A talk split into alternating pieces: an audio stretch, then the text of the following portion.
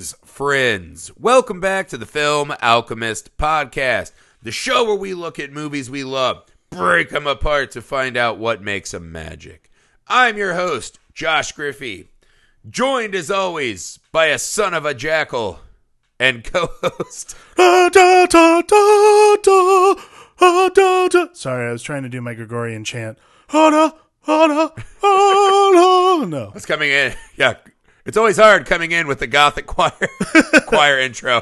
but Alex that's why we have Alex Dandino on the show. hey, this uh in this episode, all the rules are out, man. Heaven and hell are at war. We're just here trying to survive. Uh tonight, as part of our extras for this month uh, of Halloween, we've tried to get as many done as we can for you guys. We knew this had to be among them. Uh, Alex is presenting us a gem, a movie that scared him so much as a child, Oh, it yeah. left an indelible scar for the rest of his life. What are we doing tonight, Alex? Well, as it goes with most movies I saw when I was a kid, I saw this way too young and it had far too deep an impression on me. We are watching 1976's The Omen. Starring, Oh my God. starring Gregory Peck and Lee Remick. Yeah, this has a stellar cast. This movie. Uh, we'll get into that. This this movie is so fun because actually, in getting prepared for this, me and you both just watched all of the series. They're all on HBO right now. Oh, they're Um, so good. Even the fourth one, which is Damien's daughter, which is just not exceptional. yeah. Total, But that- it's such a that's good series. It, yeah, it has to rank among my favorite of the horror movie series because I love the original. I actually think the second one is a better version of the Omen. Mm-hmm. Uh, the character, all of the characters are sympathetic instead of kind of just the parents. Well, like, like, even Damien has like a real arc in that one. Oh, and it's, it's so also good, the man. best. Yeah. With the Omen 2 is the best Final Destination movie. yes. And then even Yes. part three has Sam Neill as Damien, which is fucking awesome. Like Yeah. I really just love this series. it's one of my all-time favorite movie series. I saw it when I was young, and like my mom, my mom and dad. My mom's a God-fearing Catholic. She prays to this day, and God bless you, mom. I love you. But these movies are so much fun because they are like they. there- There's three things. The like the original Omen scared me for a couple of different reasons, but the things that this movie does well is the Final Destination kills. The Gregorian chant, which is essentially the soundtrack for the movie, which you're like, holy shit. Like when it starts, you're like, why is this happening in this movie? This is terrifying. And then truly like the icing on the cake for me, and it's something that came up later when I was older and watching this movie. You got to realize Richard Donner directing this movie might be one of my all-time favorite things. Like he is such a fucking master. Like This, the guy of Superman, Yeah. uh, doing the Omen, which is so fucking. It's just it's. I love guys that can just cross genre like that. Like he does it so effortlessly. Yeah. Obviously, Richard Donner among the best directors of all time. Uh, this this movie's so unusual because this is the first time I've watched The Omen since being a parent, and it does it changes the movie quite a bit. Right. Because the first thing I noticed watching this movie as a parent now is I'm like, they're so fucking old. I was like, how does Gregory Peck even have semen? Like, what the fuck? I was like, all his sperm must have died like in like 20 years ago. Yeah. And he's so fucking old, and he keeps knocking her up. He knocks her up twice in this movie. This well, she's the- like a young and I was trophy like- wife. But not only that, they're fucking old, which I think is why they're a mark for the devil. Yeah. And then they're rich, right? And there's something about the way rich people raise their kids that all the rest of us just fucking hate. Like when Damien's mom is just having a not great day and she's like, get him out of here. Yeah. And then Nanny has to like rush him out. I was like, man, that must be fucking nice. Goddamn assholes. Or when they're like, hey, uh, Nanny, outside of the window of our English estate, can you hold our baby while I close these curtains and fucking just have old people sex on no furniture? I was appalled by the age of them and the the just not being parents. Really, they're like the kind of parents that check at the end of the day, like, is he still alive? Oh, Yeah. We're doing a great job. Yeah, job. like this is one of those movies where I like I I've worked uh those of you who don't know like in my real life I work um I work t- television production. This is the only other movie I like in uh, a show I worked on a woman showed up with her two children they were from another country and they had a nanny and a governess. and I didn't know what that was until, but I knew from the Omen that it was just the nanny because I was like, oh, that's what Mrs. Baylock is. She's a governess, and I was like, oh, cool. And then they And then brought up I'm like, watching that chick out of the side of your eye the rest of the day. oh fuck yeah, I was side eyeing that lady forever. I'm like, I know you're just a fucking deep down jackal. I just know it. Yeah. You're like, no one wants to be around kids, especially ones that aren't their own. I don't trust you. But yeah, I don't like trust you at all. this movie is just so it, it starts in such a way too like I, I love the way this movie begins because it starts not in the way you'd expect like the the opening trail like the trailer gives you or the opening credits give you everything you need to know about the movie like got it. Me like evil kid. Perfect. Great. But then it almost starts like the fucking beginning of like all the president's men. Like they're on the way to the hospital. There's lights and all kinds of shit. Like if it starts i think very unexpectedly for what this movie ends up being. Um, right. because it, Well, ends- it starts with a very real just an thing that happened. No, the the opening is literally just an anti-adoption PSA. Yeah. it's like don't you can't even listen to a fucking priest. Just don't Yeah. adopt. Not only is it an anti-adoption kid is a PSA, this is like super anti-Catholic. Like, do not adopt people in the from the Catholic Church ever. They're all bad. Yeah. Well, I personally believe in adoption, but after because me and Amy have always said we're done having our own, but like someday, you know, maybe we'll be balling the fuck out. You should pass that on, right? You right? give a kid a shot. Sure, sure. But I watched this movie and I was like, dude, you never fucking know. Like, what if we adopt Damien or Jeffrey Dahmer or, you know, worse? like, you know, we could just do even worse and be like Honey Boo Boo. Like, we don't know. You don't know what, what is fucking lurking genetically in these kids. So I watched this movie and was immediately like, holy shit, this is the, like, most anti-adoption movie I've ever seen. But also the fact the priest is just so nonchalant about it. He's like, yeah, your kid died. Yeah. But on this night, God chose to give you a son. I was like, damn, don't force, don't foist that upon me, you bitch. That's fucking crazy. Yeah, it starts in this really. I mean, the tragic thing is, yeah, like so she gives uh, birth to a stillborn baby, and basically the priest's like, "Hey, let's pull let's pull the wool over this woman's eyes, and uh, give you just like." Like this is the great part too is like Lee Remick is clearly like the worst mother in the world because all she wants is a baby, but it's like a fashion baby. It has nothing to do with like her love for children. She literally is like, well, I, I just want a kid. Like I don't care where it comes from. Like she doesn't know. Like this is like the crux of the movie is like Gregory Peck knows, but she doesn't. But then you also realize like, oh, it's because Lee Remick's a totally shit mom anyways, and it doesn't really matter to her. Like I feel like she's fucking old. not Lee Remick. She's not old. She's fucking old. That lady is at least 40 in this fucking movie. That's old to have your first Nah, kid. dude, she's younger than that in the movie. No way. She looks 45 to me. She's Easy. like she's late thirties. It's because she's tall. It's because no, she's what? Because she's tall. Gregory Peck is like 65 years old in this movie. it's because she's tall and she's got big like Suzanne Somers hair.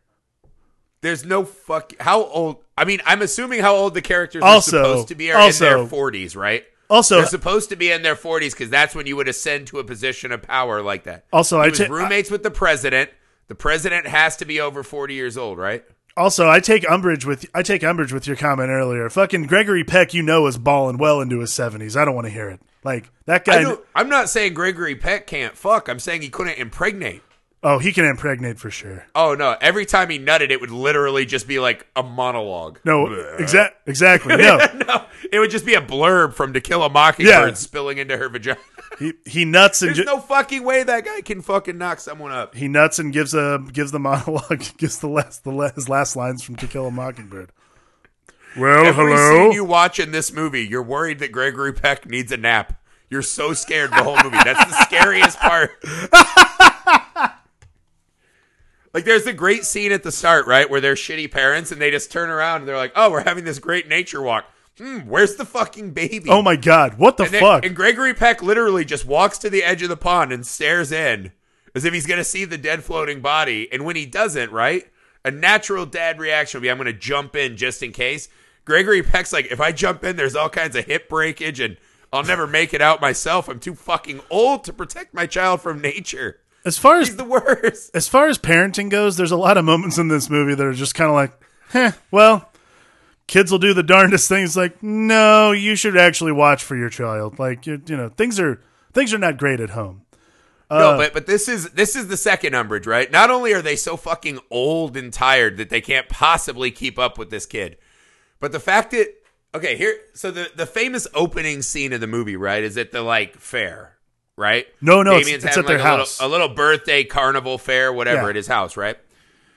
And this is one of the coolest things they do in the movie, right? The nanny's walking away and she sees the black dog, and it's like a no, no, no, no, no, no, no, no, no. I can't even do what the sound effect It's is, uh, it's I- it's basically like the uh, Steve Austin Six Million Dollar Man. yeah, it's this awesome psychic scanners kind of thing. yeah. And next thing you know, she's up on the roof with a noose. You know, I love you, Damien. It's all for you, look, it's- Damien. It's all for you, Damien. And she fucking jumps and shatters through the glass. It's this fucking visceral moment of Yeah. This seems like a happy family movie. And then all of a sudden this happens. Granted, we know it's not a happy family because of how fucking old these people are and how in danger that kid is. But this is where we get back to the the fucking rich person parenting. Right. So this this fucking crazy looking nanny shows up, and I'm not one to judge a book by a cover. But if No. this lady came to my house and was just like, "Can I go meet your kid alone?" After my nanny had just murdered herself in front of my son, I'd be like, "No fucking This way." is the thing They that's- chat, and they're this like, is "Oh, we don't even know how she got here." This is the element of the movie that truly scared me as a kid and has stayed with me through my entire adulthood. Is that actress who plays Mrs. Baylock is the scariest looking woman I've ever seen in my life. Like she, like her, and then the guy who plays the preacher in Poltergeist Two are the scariest looking people I've ever seen on camera. Like Yeah, she looks like Nurse Ratched who's seen some shit. She looks like Nurse Ratched after like a bender on like heroin and ketamine. like she shows up and like her her face is Nurse Ratched from Florida. That's what we're going. yes, she's Nurse Ratched from Panhandle, Florida. Like, if she had come in and like, she'd be like, "Hello, I'm the new governess. Where are you from? Fort Walton Beach, Florida."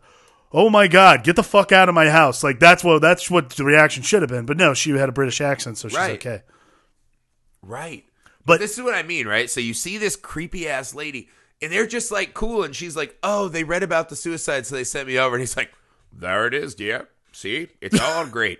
now I need to go take a nap. It's six thirty. Why are we awake?" There it is. It's like, There it is. There it is, Lee Remick. Let's go watch Murder She Wrote, and we don't have to worry Oh about it anymore. god.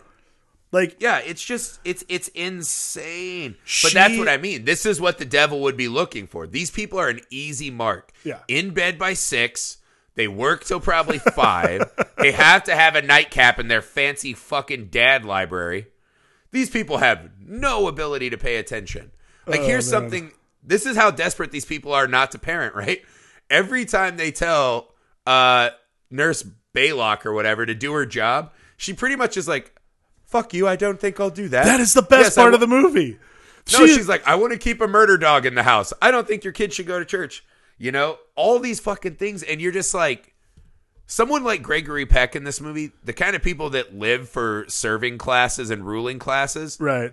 there's no way they're taking this much lip from a hired gun, right? Okay, that's the my- only reason they do is because they're like, if we lay the smackdown on this lady, Then we're gonna have a to- real chance I'm gonna have to like clean up an accident. I'll be woken up in the middle of the night when the kid has a nightmare. Yes. I can't possibly deal with that. That is the funniest part of the whole thing. Fucking Mrs. Baylock argues with them at every time, and I like if it was me, I'd be like, "Bitch, I'm paying your rent. Get the fuck out of here. Fucking do what I tell you."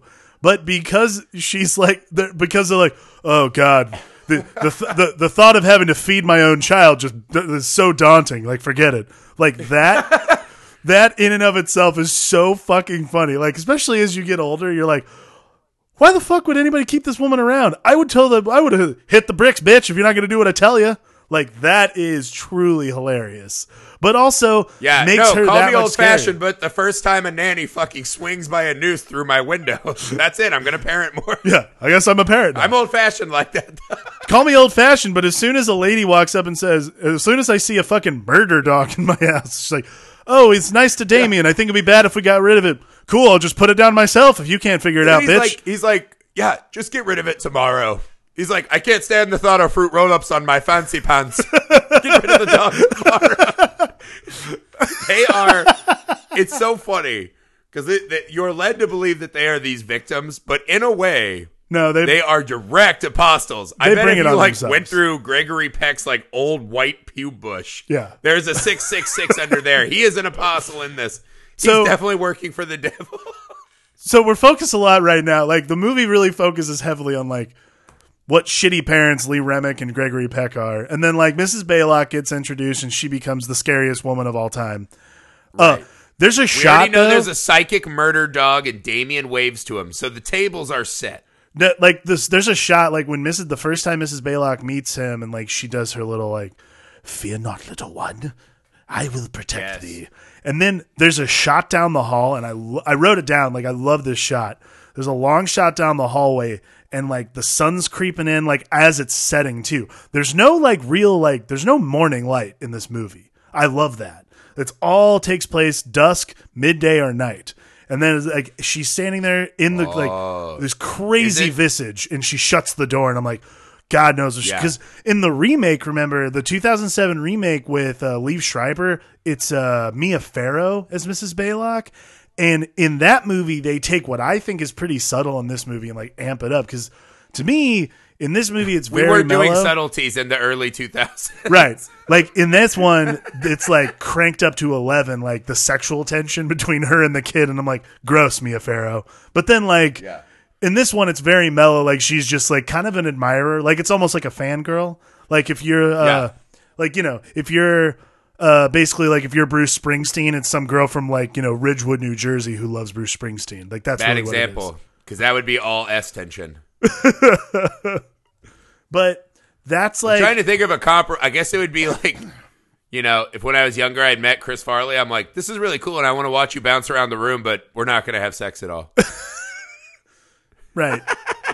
Sorry, did I mention the fa- did I mention the fan from Ridgewood, New Jersey is a guy? Sorry, my bad. Like a like a fat, Still too much. Still too much S tension. Can you? Can anyone be in a room with Springsteen and be like, "Well, you're better than everyone I've ever fucked"? So There's no way. so oh, also this is another thing too is um so originally she was written as like this warm, like really beautiful. Like Mrs. Baylock was originally written as this really warm, like Irish woman, but this woman, her Right. name's Billie Whitelaw. Billie Whitelaw came in an audition and they're like, we got to rewrite it for this lady. So she was Okay. originally supposed to be so off puttingly nice, and instead they rewrote it for this woman who's like vague sexual tension towards a child. Like the This the tables this are set one so of the well. Biggest right. I'm glad you brought this up because this gets to my other thing that I noticed so much in the movie this time around. That somehow I'd forgotten. I was like, I think Satan is the shittiest planner of world-ending plans of all time. Satan and his minions have no fucking chill. yeah, no. I was like, if you have a psychic murder dog and you can control the wind and lightning and all this shit, why are you murdering people with like nooses and throwing them through windows and decapitations and javelins? Like, what whatever happened to some good old fashioned heart attacks Right. and drownings? like, everyone in this movie is constantly doing everything they can to shout to the sun, "We are working for Satan. Yeah, no, notice everybody. us." Short of like It's showing insane. short of showing up to work in like their paj- whatever the equivalent of pajamas would be for Satan worshippers was basically like in this movie cloven hooves. Like short of that, and, short of that, literally nobody, like everyone is screaming in Gregory Peck's face the entire time. Something's wrong. Something's wrong, and he's like, "No, there's not. You're you're you're out of your mind. You're crazy." Like My life kicks ass and stop trying to ruin it. Now Like I'm it- going to bed at seven o'clock. like it starts with that priest. Like it starts with that priest who shows up. He's like, "Drink the blood of Christ, drink it and pray to praise, praise His name." And then like he's trying to tell this story, and the best part was like this is something that's amazing, and like it only works within the universe of the film. Is he's like saying he's like, "I saw the boy's mother that night." I saw the mother. It's like, what do you mean you saw? Like, and Gregory Peck's like standoffish, even though he totally knows he's caught. And then he's about to say, the mother was a jackal, and he gets cut off. And like, it's it's this part of like directing that I love from Richard Donner is like that's so fantastical. And like I read that uh, he told David Seltzer literally everything in the script has to be based in reality. Like no covens or any weird bullshit like that. Like everything has to be at least sort of real. So like for him to almost shout the secret is really kind of cool because it gives you like if you weren't already clued in, you're a dumbass. But like if you weren't, like it gives you that extra little tension. But then the other thing too that I love that the other little visual motif that I love they do is that photographer for and for anyone who grew up in the '90s, you all know him as the doctor who helps the turtles in uh, Teenage Mutant Ninja Turtle 2: Secret of the Ooze. That's right. In this movie, he's a photographer, and he keeps taking pictures of people who keep almost dying, and every uh, who who are about to die in the movie, and all the photos have like the way they're going to die written into the like in the photo, like it's like shading. I love that. Satan can't defeat psychic photography. No, no, like there's it's crazy. But I was like, dude, there's psychic photography. There's fucking birthmarks of 666. I was like, damn, Satan. Watch a Mission Impossible movie. Like, no sweat on the floor. Come on, dude. listen. If there's be one, if there's one thing Satan can't do, it's defeat the powers of Kodak Chromolux for sure. Like there is no way. Seriously, imagine if Damien had been handed to like a 25 year old set of parents from the Midwest. This whole shit is solved in like a day. Oh yeah. If Gregory Peck wasn't so old and tired and happy with where he had achi- what he'd achieved in his life, this movie never takes place. Really, this movie should be taking place now in like Silver Lake, like with all the old new Silver Lake parents who like kind of just want their kid to be a happy, oh, well-adjusted kid. Like, oh yeah, we'll be great. Like they would never notice. all the hipsters wish that they could parent Damien. oh no, this is like oh absolutely, this is a perfect like movie f- to be set now in hip in Silver Lake with the hipsters because like basically what you're doing is like all these kids would be like, well. He's just a little boy. Like, let him do what he does. Like, this is like how you build a community of Satan worshippers. Is like letting the boy kind of do whatever he wants under the guise of like, well, just be a good parent. Like, You build a community of Satan worshippers by just gathering enough old fucking people that are over their kids already. that's how it was in the seventies, at least. yeah, I, I just think Satan, man, he has no fucking chill, dude. He is blowing this fucking plan constantly, Yeah, but and this, ha- this Everyone's too dumb to notice. Movies. everyone's too stupid books, to notice. it's like five books. That well, that's what I mean because they're all fucking so fucking rich and old. They don't give a fuck. Um, the only person in the movie I think you feel a little sorry for is the mom. As well, she also is No. a bad parent and old. Like, here's a bad parenting move, right? I was like, who the fuck would ever take their kid to a baboon exhibit that you would just drive your car through? That was the most stunning scene of the movie to me. yeah, I was like, that's just a bad move. I love that. Shit, I just got a really fucking weird like gust of wind on my neck. Oh my god, they know the word. Holy shit, dude. I think it's because I've been fucking talking shit about the devil having no chill. If I die on air, this is why. Someone finish editing this and upload it to our site. the devil, the devil's got all the chill for sure. Dude, that's what sucks about living out in the middle of nowhere. Is like everything's fucking dark and quiet. So when something like that happens, it's like, wow, I great. Now I'm now I got to try to find a way to talk about these old ass fucking Satan parents, and now I'm worried I'm gonna die. so No, but the baboon drive through, to get back to my point, Yeah, have yeah. you ever seen anything more horrific? In no, I haven't. It's terrible parenting. Like, why would you take your kid? Why would you take your kid to a zoo where the, there's a chance you might get eaten by the animals? Like that also is like the worst zoo ever. You have to drive your own car through. I hope they paid for Yeah. the the buff it out. well, no. That's what I mean. That's a bad zoo even for normal people because we're led to believe that the baboons are reacting to Damien, but I would bet dollars to donuts that that happens to one of every three cars that drives through there. Right, right. There's no way they're not getting about 50 insurance claims a day from the goddamn baboons attacking cars. Traumatizing kids. Everyone in London is traumatized by baboons at the end of this movie. literally in so i at this point in the movie literally everything is going wrong like nothing good is Okay, happening yeah. Well, they have that, and then she gets attacked by Damien when they try to take him to church. right they try to go to church and he freaks out because you know devil don't go to no church so he's I re- but that scene though is so fucking beautifully shot. oh it's so good I, man. I love the like slow intercuts as he like is Damien is watching uh the Christ statue and the cutting back and forth and the tension building with him as his parents are like look at our little trophy child to make us more uh wealthy and awesome for raises and promotions and Damien's having like a fucking full meltdown because we never we never fully understand in the movie how aware Damien is of any of this right i he just this is one of the first and only times in the movie where he sees this symbol and is immediately stricken with terror and panic yeah It's a really fucking cool moment. It's beautifully shot. This is also like the first time we really get the Gregorian chant thing going. Like that's the that's Yes. the that's the thing that I love about this movie is anytime something fucked up's about to happen, the Gregorian chant like kicks up like ten notches. So Oh, That- I mean, it's become iconic across all pop culture now. When Yeah. you think of Satan, you think of ha ha ha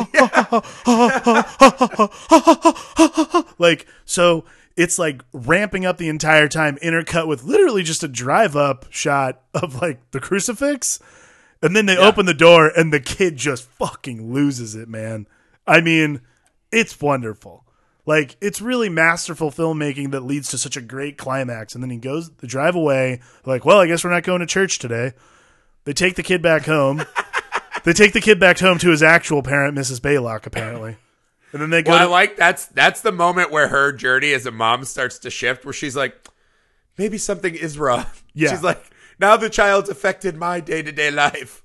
Something is horribly wrong because she got a couple scratches and shit. She had a couple And scratches then and, immediately ruined. she's like, I've actually been really depressed and I need a therapist. It's like, hum, you really seem to be doing pretty good before this. Yeah. Also, there's like so much. it's funny to watch this movie now in this climate because this movie is literally like Gregory Peck like handling his wife the whole time, like literally going to doctors behind her back, going, "What's wrong with her?" Well, she's hysterical. Of course she is. Like this whole movie is I like, knew that, damn it. She's a woman. Tell me what I need to do. how about the fragility Damn, of women? Gregory, get woke. Like that's really what this movie ends up being about a lot of the time, which is pretty terrifying. So you move further down the lane, and eventually this photographer comes back into focus because this guy's been sort of creeping in the background, taking photos and all this kinds of shit, like unobtrusive. Like you don't think he's going to be important until you see the photos, and then finally, uh, the father gets fucking uh gets fu- gets fucking speared through the chest, which is probably one of my favorite kills in the movie. Like Yeah. Sorry, I was I was distracted. You're looking at me through Skype. Yeah, there's more footsteps running through my house. I think I'm actually about to get uh Damien. Are you gonna get Damien? I don't know what the fuck is happening here. Anyways, this is funny because I love the priest in this movie because he's another one of these. He's an apostle of the devil who was there the night it happened, right? Yeah. He saw the mom was a jackal, this and that. Uh, now he's trying to make amends, right? But I was like, damn, this is another dude. He grew up in the school of Satan espionage. He has no fucking chill. He's like, Gregory, meet me over here. And then the next thing he does is he starts like spouting poems and shit. Right. I'm like, damn, dude, ease him in. No, no, yeah. Ease no. him in a little, a little foreplay. Because that's how I was like, I also love too. Because this is Patrick Troughton, right? This is Doctor Number Two. Right. And I was like, as I was watching The Omen, I was watching this old ass sad Patrick Trout, and I'm like, the whole movie The Omen would be the greatest episode of Doctor Who of all time. we just find out that the Antichrist and Satan and all religions like some kind of like alien microbe taking us over. Oh, damn, you are not wrong, dude. So I know, and I was like, fuck, when he ran away. But then, yeah, because the father, then he he gets attacked by this storm, right? It's really cool. The weather's coming, lightning bolts are trying to hit him. He does all these awesome dodges and running. And then when he sees the lightning bolt hit the spear, he looks up and just stands there for like five seconds. Yeah. I was like, God damn, doctor, do a barrel roll. looks up, Like, what are you puts his hands up, and stands stands lying in wait for to get speared. That's my favorite scene. He goes, "No!" I'm like, "You could have just walked, man. Like it's easy to miss.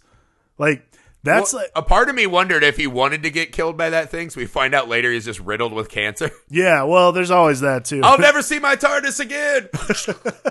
just fuck. So that happens, and that sort of spurns the photographer along, and uh, he shows up and talks to Gregory Peck, who basically starts saying like, "Hey, some weird shit's going on, and I want to show you these pictures that apparently not even the devil can, uh, not even the devil can defeat my Chromolux powers.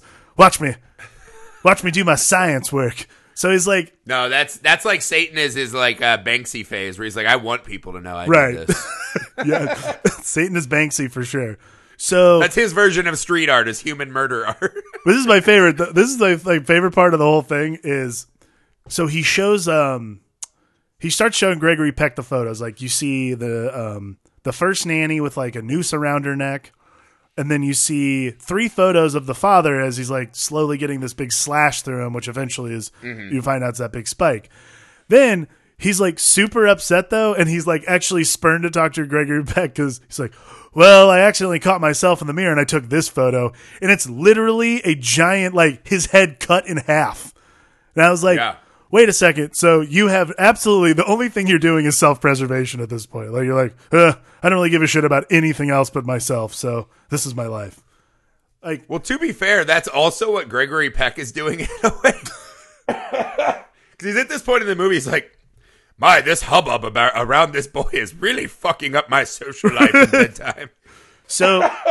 Because he doesn't even really get into this until No, yeah, because because that's how the doctor gets him or the the priest gets him right is that your wife uh she could be in danger and he knows that she's pregnant before Gregory Peck finds out. Then she drops the dime and he's like hmm that's strange. Still not going to do anything well then of course classic horror movie scene right anytime you have a big house never let your kid ride a big wheel or a tricycle or anything How about anytime you have a in more big than house? one horror movie this never works out How well about anytime you have a big house, don't put fucking lamps along the hallway over a giant fucking uh fucking opening. Oh, it's not a lamp. It's like a fucking decorative plant. That's what I I said. have no, No, idea was- what she's doing because she's also carrying a fishbowl full of fish, and it's like, what chore are you doing right now that you don't have a servant to do? This is some very weird Right. thing that we're we're just expected to believe is normal. I like the idea. I like, like the idea it- that, that- that day she was like, "I'm gonna do the chores today."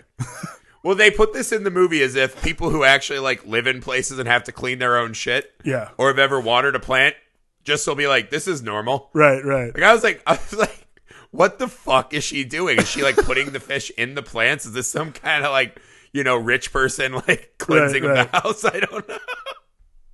but that, but this scene again, this this movie is so fucking wonderfully shot, and the score is phenomenal. Right. But I think it's the they do these images and they do it a lot, right? So like when Damien's driving in the circle, they have that little spinny shot of him on the trike. But the the thing they cut away to is this insane close up Oh. of uh, the nanny's eyes, and it is fucking horrific. Mrs. Baylock's just the intensity of her look, like that is the. It's giving me chills. Like that. Yeah. Scares the shit. That scared the shit out of me. So then she opens the door and he fucking runs into the big wheel and like the way this scene too is cut. Oh my god! Like this is masterful filmmaking. Like this is amazing Richard Yes. Donner filmmaking right here because so basically he knocks her off the chair. She's like holding onto the banister, and she slowly fishbowl slipping. drops. and that's it. And the Yeah. kid isn't. And this is the like. This is the thing. The kid's not doing anything.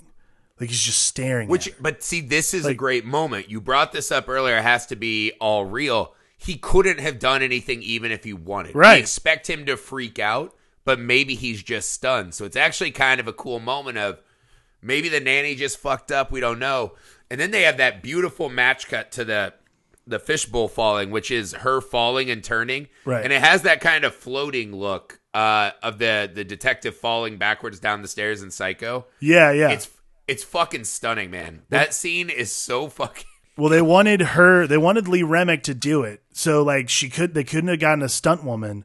So what they ended up doing was they literally built a mechanism that would rise up to her. So Yeah. well, she like you can tell because you know it's movie magic. When she's falling, that's literally like her like being spun around, and then the floor is meeting her halfway. But like Yeah, it's so well done too.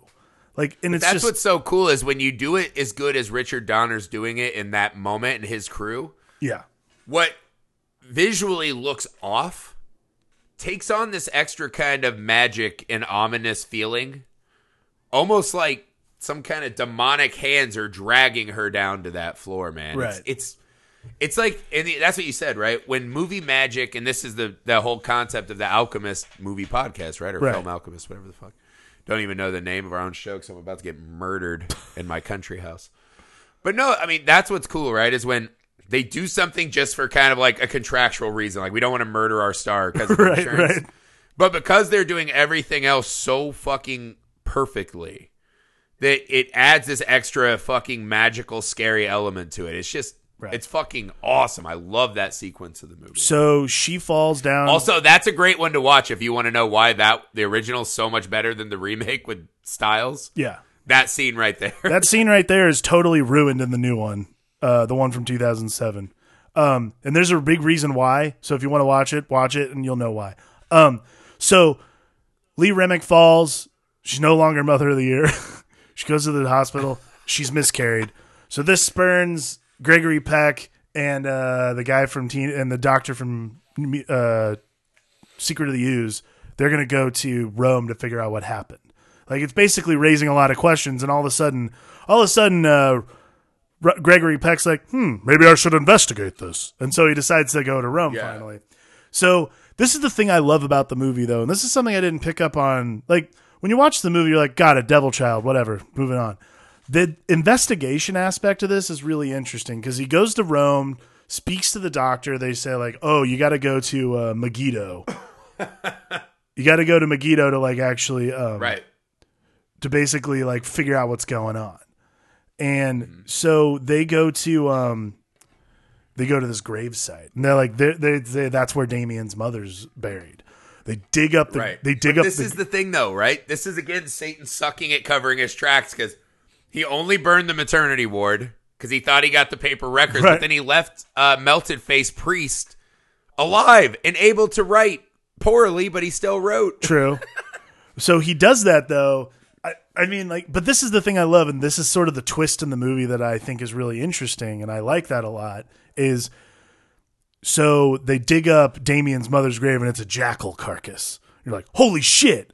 Then they dig up next to Damien's grave, which is supposed to be Damien's. Oh, they dig in, That, yeah. and it's a fucking dead baby skull, dead baby with a skull smashed in, and you realize that it wasn't. It was like this, basically this conspiracy of Satanists. So they fucking murdered the real Thornchild and replaced it with Damien, which is fucking killer, Yeah. man. Like it's a really cool twist in a movie that otherwise would be kind of like you kind of see where it's going really quickly, but it's a great twist. Like it's a oh, really Oh, it- it's- fascinating twist, especially if you're Catholic or grew up Catholic or any sort of religion in your house. It's a really fascinating way to look at. it. Right. Well, not only that, it, it works beautifully in two ways, right? Is is one we're kind of cracking Thorn out of all of these reasons he has to hold back constantly. Right. So the murder of his own child helps him separate more from Damien. Because when we get to uh, Megiddo and we read Bogdanovich or whatever his name is, Bogdanovich, I think, Oh, and he gives him the knives and he shows him the cross of the seven knives yeah. there's this kind of moment where as a viewer you're just sitting there and especially as a dad i'm like god damn could you imagine it's not like one knife it's not a pill it's not a gas it's not a you know whatever like the the physical act of putting those knives into this thing you've raised as your own for 5 years Right. um in those 5 years all the emotional ties he's built and the way he's lived his life to him that is his son right he might in his brain know what's in that grave Right. but Damien is still his son, man. And so watching Gregory Peck go through these fucking steps of separation, like even gets the guy finally decapitated by throwing away Okay. his responsibilities. Which is one of my favorite kills in the movie, but also is this masterful scene in that uh so not a lot of blood effects in this movie. But what I love in this what I love in this scene is he gets decapitated and they have this great fake head, you know, uh rolling. Yeah. But instead of like blood exploding out of uh, a like decapitated head, they literally throw like a cup of wine up instead. Like that's like the that's the alchemy that I love about this movie is there's stuff that's symbolic and you know it's there, but it's horrifying enough to see a fucking head rolling around down like a pane of glass. You're like, whew. like that's the kind of shit I dig, man. That's the kind of stuff that I think really makes a movie like this interesting and worth watching because there's like it's a trick that you didn't think you needed, but you absolutely do, especially in the world where there's no CGI. Like I fucking love that part. yeah, I miss old effects, man. It was- I, I don't know. With that scene though, I love the graveyard scene too, but there's like two kind of weird reasons. Is one when early in the movie when Doctor Who uh, reveals that the mother was a jackal, Yeah. I was like, that's kind of a weird burn. Yeah, yeah. Like, oh, she's like a streetwalker. What are we saying here? How dare you? When they actually opened the casket, and I was like, oh, fuck. Like, she's a jackal jackal. Yeah. I was like, so wait, are we saying that Damien's some kind of lycanthrope or, uh, like how big was this jackal? How I mean, this baby came out like six or seven pounds. Like, Right. what does the birth of this look like? like, there were so many moments where I was like, I, I spent a lot of the rest of this day and and many before pondering what a jackal delivery room looks like. I'm like, are there doctors in there, vets? Is it just all priests and nuns? Like, Santa Maria Jesus, like freaking Somebody get the out. jackal to delivery. Yeah. Like how who just came did the jackal come in on its own accord? Did someone walk that thing in on a leash? Like imagine this whole jackal birth. That's the movie I actually wanted. We should never remake the omen. I want to know what led this jackal to that fucking ER to have the baby. Also, how very sweet of the uh, devil dogs to let them gather all their information before commencing Before- with their attacks. The devil is just the devil's toying with them. Like I love so. Meanwhile, though, Oh, so you think they were intentionally not killing them? Oh no! See, I think that's the important thing. Like this is like that's see we're, we we keep bagging saying like man the devil's just too out in the open with this, but I think there's a reason for it, man. Like I, that's why I like this movie because I think the devil's playing Gregory Peck like a fiddle throughout the whole thing. He wants X, Y, and Z to happen, and here's why. So another thing, and this is like the scariest Mrs. Baylock moment to me. Like that close up is scary, but this the la- the last scene with Lee Remick before she gets killed is the scariest thing I've ever seen. Is so Lee Remick is like finally feeling a little better, and she's putting on a shirt. She pulls down her shirt over her like cast, and she sees Mrs. Baylock in the reflection of the window. And I don't know why that woman is the scariest face, but reflected in the window, it might be the most. I'm I'm still getting chills thinking about it. It might be the hmm. most scary looking look. Like it's the most sinister looking woman I've ever seen in a movie. Like she's just Oh, yeah. scowling at this chick and pushes her right out the fucking window.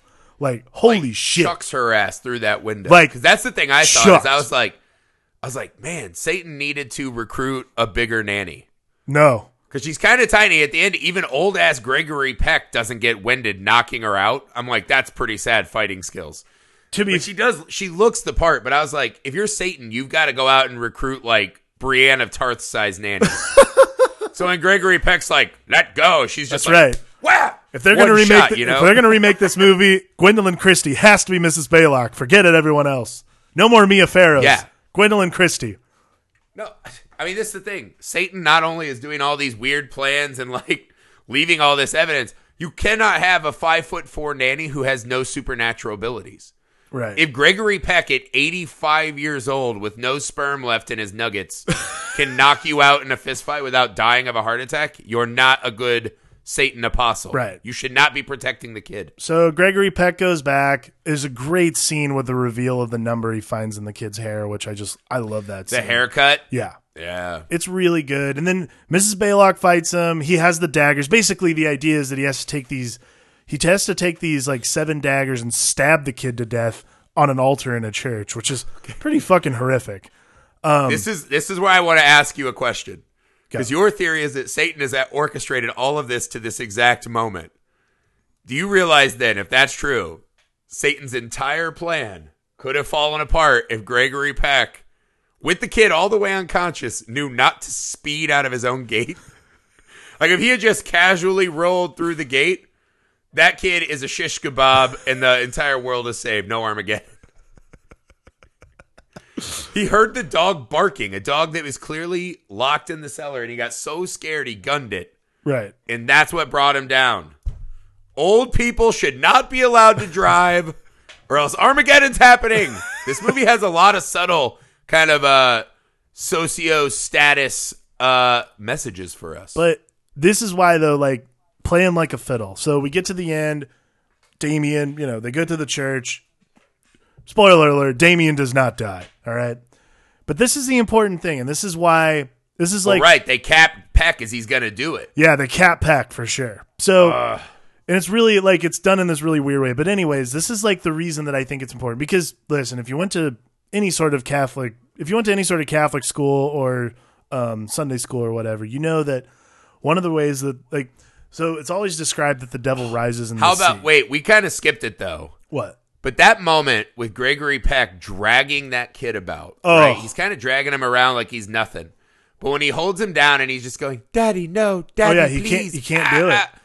It, as a parent, man, that is fucking unbelievably gut wrenching material. Oh, I wouldn't. Have, I mean, even, no matter what you think this thing is and all the pain you've been through, and this is probably the coolest thing they do in the whole movie, it's still they we feel like we've seen a lot of evidence, right? But even something like who puts a jackal and a baby in marked graves if you're committing this like great heist? right. Uh for all we know, all of this is still just coincidence. I don't think Damien knows as You a child who the he is because there's a lot of debate about that Yeah. whether Damien knows. No, Damien, I don't think knows. Like the dog communicates with him, and he obviously waves to it. Right. But if you watch, if you watch The Omen two, it becomes pretty clear in that movie that Damien still is not fully aware of who he right, is. Damien f- discovers who he is in the Omen too, but he the kid Yes. doesn't know. So the kid is still a kid, and I think that's what's brilliant about this movie is the moral quandary Gregory Peck faces is, I mean, like it is like oblivion or your child. Like I mean, if you're a parent, he might actually parent, be like you protect stabbing your the kid. last vestige of his life. you can't be the one to take life from your child. Like you protect that child with all your might. You know What if he's wrong, and that's the last piece of good, decent life he had left? exactly. So I really like that. I Also, like by that, point, moment. it's way past his bedtime. what's that? He's so old and winded. He's so past his bedtime. Right. He picked up the knife and he's like, "Oh Jesus!" Yeah, what he does is he well, what he does right before he goes up to take the haircut. He, they cut out the scene where he eats his muesli and watches at least two episodes of Golden Girls. Well, I was like, dude, you got a mission. It's kind of weird you stopped to visit your doily bed. And I was like, oh, he's probably getting his ticker medicine. So a lot of jokes about the age, but that really fucking bothered me this time. so in the they last really needed to cast younger. but so in the last scene you realize too is like this is the devil pulling one over on everybody is this kid now is a victim. He's absolutely 100% going to be sought after and taken care of. And that's exactly what the devil wants to rise through the sea of politics. And that's who the devil ends up being. And that's how they really play it out. They, it's a very Catholic oriented movie. Like if you read the Bible in church, Right. if you're a, if you read the Bible in a Catholic church, this is a very Catholic movie. Like he rises through the sea of politics and he's always associated with political gains and so on and so forth. So I think what's really interesting is the movie ends. This little boy's standing there, and I love. I mean, it's one of the best shots in all of horror. Is this kid Yeah. turns around, looks at the camera, and smiles, and it was totally As by accident the too. president of the United States of America. Yeah, and the scene was His totally, dad, his dad, quote unquote's uh, former friend and roommate. totally by accident too, which I didn't know. The kid was supposed to stand there stoically. The little kid's name was Harvey Stephens. He was supposed to stand there stoically, and apparently Dick Donner was holding this shot and literally said, "Don't you fuck this up, you little bastard!" And the kid just. Like something along those lines, and the kid just fucking couldn't help it but start grinning ear to ear, and it worked so well with the Gregorian chant in the background, and they kept it. It wouldn't work without it now. I Like, agree. now that you've seen it, you're like, fuck. it's impossible for it not to work out. Like it has to Yeah. be that way because it's still innocent. It's innocent because it's a child and it's but it's terrifying because you know that kid's who that kid's going to end up being. Like Yeah. Ugh. And now that he is next to the clo- the most powerful person in the world. yeah. Uh, also, this movie really scary moment of uh, white privilege there in that last shot. I'm like, what the fuck do you have to do to not get like a a proud ceremonial send off? The president's just like, oh my god, my friend tried to murder a boy with seven knives. Give him the full 21 gun salute. Fold up a flag. I'll take that home to remember the child stabber. Man, it must be nice to be fucking old and rich and white. God bless. Yeah. When he was there, I was like, the president. Could you imagine if that happened today? Like if President Obama or President Trump, it's like President Obama or President Trump visited the funeral of attempted child murderer, anyone on earth. like, what the fuck? That is insane. I think everyone would be like, "Well, that makes sense." Actually, nowadays they're gonna be like, "Oh my god, it's the Omen." So you know that makes sense then. Uh, this movie was a forewarning. We was foretold. Um, yeah, this movie. I mean, at this point, I'd be like, ah, fucking have it, Damien. yeah, for real, I'd be like, man, maybe Damien can clean some of this up. Uh, Yeah. I had such a blast rewatching this movie. I try and watch it at least once a year. Uh, it's one of those movies that never gets old for me. I think it's always a little creepy, it's always a little scary, and I do always find new things that I really enjoy. I love watching there's documentaries made about this movie. It was on the it was on a great list uh, that Bravo did a few years back, like 100, 100 movies, 100 scares. Like it's just a fantastic flick. There's nothing about this movie that's not entertaining. There's nothing about this movie that's not scary. So if you need a movie that's not super gory but will creep the shit out of you, The Omen is a perfect. Omen's a perfect match, I think. Yeah, well, what I think what it is is that it's something very familiar to most of us, right? Is this this religious story is kind of rooted in something we know, Right. Um, and it's big concept, scary stuff. But what this movie does well is it works so well beyond just the horror genre stuff. Right. Like that last moment with Gregory Peck and that kid, despite everything he's been through, he still doesn't know if he should do it or not. That to me is the masterful guidance of this movie. Right. Um, that's the, you just don't know. It's the psychology and, of and I film. think that that's journey of a great. man slowly losing everything, unable and perhaps unwilling to do anything to save it. I mean, it's something. Again, I made a lot of jokes about him old and rich and whatever the fuck, Right. but it is universally relatable. Yeah. This movie, while being one of the big kind of concept, like you know, scariest religious stories you could find. Uh, I just I think it works as a lot of different kinds of movies. It's so fun. The performances are fucking great. Uh, the score is great and has become iconic. Obviously, um, uh, to me, it's just it's one of those. It's not just relying on any cheap stuff. It starts slow and builds up to a masterful crescendo. I, I mean, to me, I just I can't really find anything to talk shit about this movie. Honestly, Other than the age of his parents, which makes no sense. Right. The age of the parents is bullshit. But I mean, Hollywood forever has had 20 something year old women married to like 50 year old guys all the fucking time in movies. Not wrong. Granted, in this one, they're both old. So I guess it's even more realistic. Please. Sorry. Please. This is a great I'm movie just so to watch tired with because your I'm a family. parent. This is That's such- why. This is such a great movie to watch with your family and friends. Please watch it with your family and friends. Yeah. I- well, guys, that is Alex's movie that scared the shit out of him as a kid, man. It's always fun, and, and I'm glad you picked this one too, not just because it's great, but it's always fun to talk to people about one of their first experiences with fear in movies. Yeah. Like one of the first times they watched a movie, and you're like, oh, I don't feel safe. Yeah. This isn't Alvin and the Chipmunks. I feel unsafe and scared. Right. And how that sticks with people over the ages. I love that. it's it's something that's I think early fear from movies particularly like fear from film early on is something that ferments with time almost like the thing that scared you as a kid doesn't scare you as much as an adult but you do remember it's this lingering it's this lingering feeling it's really amazing kind of like when you retrack your when you retrace your steps to what really scared you and you see it now it might not scare you as much but it also still gives you this twinge of like it takes you to another place it takes you back there Yeah, and for sure, like when I was young, I saw The Omen. I remember being like, "God, that's boring and not scary." When I watched it this time, it's really scary. Like I'm sitting in my house now, like my eyes darting everywhere because I feel like I'm about to get murdered by Satan. yeah it's really fun Uh, it's really fun watching you on skype right now because you literally are like every two seconds like I'm fucking telling you, I'm hearing sounds everywhere. I felt a gust of wind on my neck because I'm sitting here sweating because there's no AC on. So my wife's crazy and she thinks because it's cold outside we don't need AC. And this is the other thing. Behind me, I see reflections in my window and we have all kinds of like weird skulls and shit outside, so it looks like faces are moving around. I'm really having like a panic attack. So you're welcome for this amazing performance under duress. and if I die for real, Satan has no chill. You know what's up. there you go don't ever That's it, guys. don't ever question Uh, satan's chill Yeah. Horror movies galore. Uh, we hope you enjoyed The Omen. If you did, share it with a buddy. Share the show with them, man.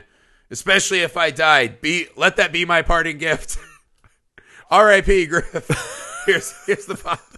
Uh, if you guys listen to us where you can leave a rating and review, please do so on your podcast directory. It does mean the world uh, to young new shows like us to help find a bigger and better audience. Also, to that effect, if you could take a minute, follow us on social media and share our stuff with your friends uh, when we put out, you know, the movies we're doing, things like that. that also helps us enormously. The more people we can reach, we can have better conversations, more fun, uh, find the kind of movies we all want to enjoy. That's the goal of this show. I agree. I just want Griffey to be safe, guys. Please, for the love of God, watch our listen to our show, go to our YouTube channel, and keep Griff safe. I'm gonna have a real hard time watching pornography in these conditions. I'm real scared. I don't know if that'll amp up the thrill or not. I'm gonna try to soldier through. Listen, there's only one. There's only one person you need to ask. You, there's only one person you need to ask protection from right now. That's Black Phillip. He's the only person that can save you. I mean, I feel like Black Phillip is always with me, but you never know. Maybe I live too deliciously and it's my time. They're calling me up to the bigs. No, seriously. I know that sounded crass, the masturbation thing, but if you knew thought you were about to be killed by Satan, what other way is there to go? You're not wrong, Griff. You're not wrong. You're getting a sticky corpse if you come for me, buddy. Better watch it. All right, before I say anything else, I'll regret for all time. Uh, for the film Alchemist, I'm Josh Griffin. I'm Alex Dandino. Leave me alone. The power of Christ compels me? Question mark.